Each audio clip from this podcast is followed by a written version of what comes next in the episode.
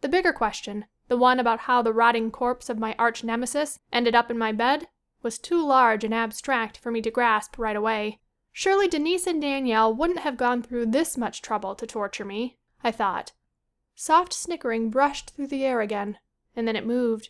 Matilda freaking Hunt's corpse sat up in my bed and grinned at me with its filmy fish eyes. I wet myself.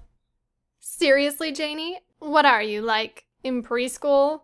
Matilda glanced down at my crotch and curled her nose up, tossing one of the tainted bunnies across the room at me. I let it bounce off my stomach and tumble to the floor, too frozen and grossed out to attempt a catch.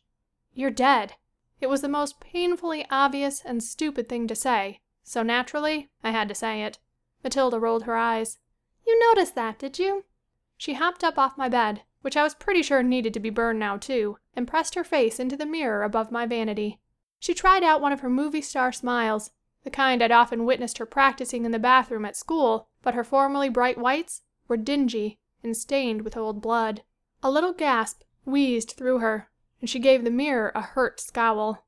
"You're dead," I said again, because I couldn't think of anything more clever to say. "I still look better than you," she snarled at me. I laughed then, surprising us both. "No, Matilda. For once I can honestly say that you most certainly do not look better than me. I could roll in dog crap, I could go dumpster diving and I would still look and smell better than you do right now." Matilda struck like a cobra. It was a solid right hook and it split my lip wide open. I didn't even see it coming. I stumbled back a step.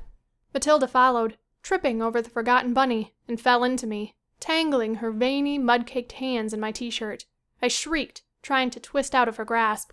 I ended up pulling us both to the floor, and I felt one of her ribs crack as I landed on top of her. She didn't even flinch. My stomach churned as she giggled her stale breath in my face. I sprang away from her and scooted backwards on my hands and feet, doing my best not to regurgitate my breakfast. I did not want to know what it would taste like coming back up. Besides, I'd already peed my pants, and that was enough humiliation for one day. "This is absurd," I said, scrambling to my feet.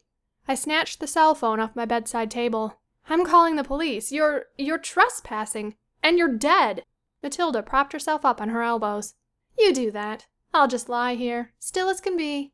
After you're arrested and charged for digging up a corpse You'll be committed to an asylum.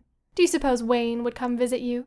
I mean, surely he's anxious for a repeat of that pathetic excuse for a kiss you laid on him last night. I knew it! I knew there was something out there. I pointed the phone at her and thought long and hard about chucking the thing across the room, now that I obviously couldn't use it to call for backup. Matilda tilted her head back and howled out a deep, throaty laugh that grated down my spine. Her dry lips cracked and oozed as they stretched around her ghoulish teeth that were even more frighteningly large now that her gums were receding. She was every bit as vicious dead as she had been alive. My throat tightened and I had to choke down my next breath. The room swelled and shrank, and for a minute I thought the power was surging. But it was just my vision, dimming in time with the panicked pulse drumming through my skull. Maybe if I decapitated her she wouldn't come back to haunt me again. Of course, then there would be the matter of sneaking an extra dead corpse out of the house. The garbage disposal in the kitchen came to mind.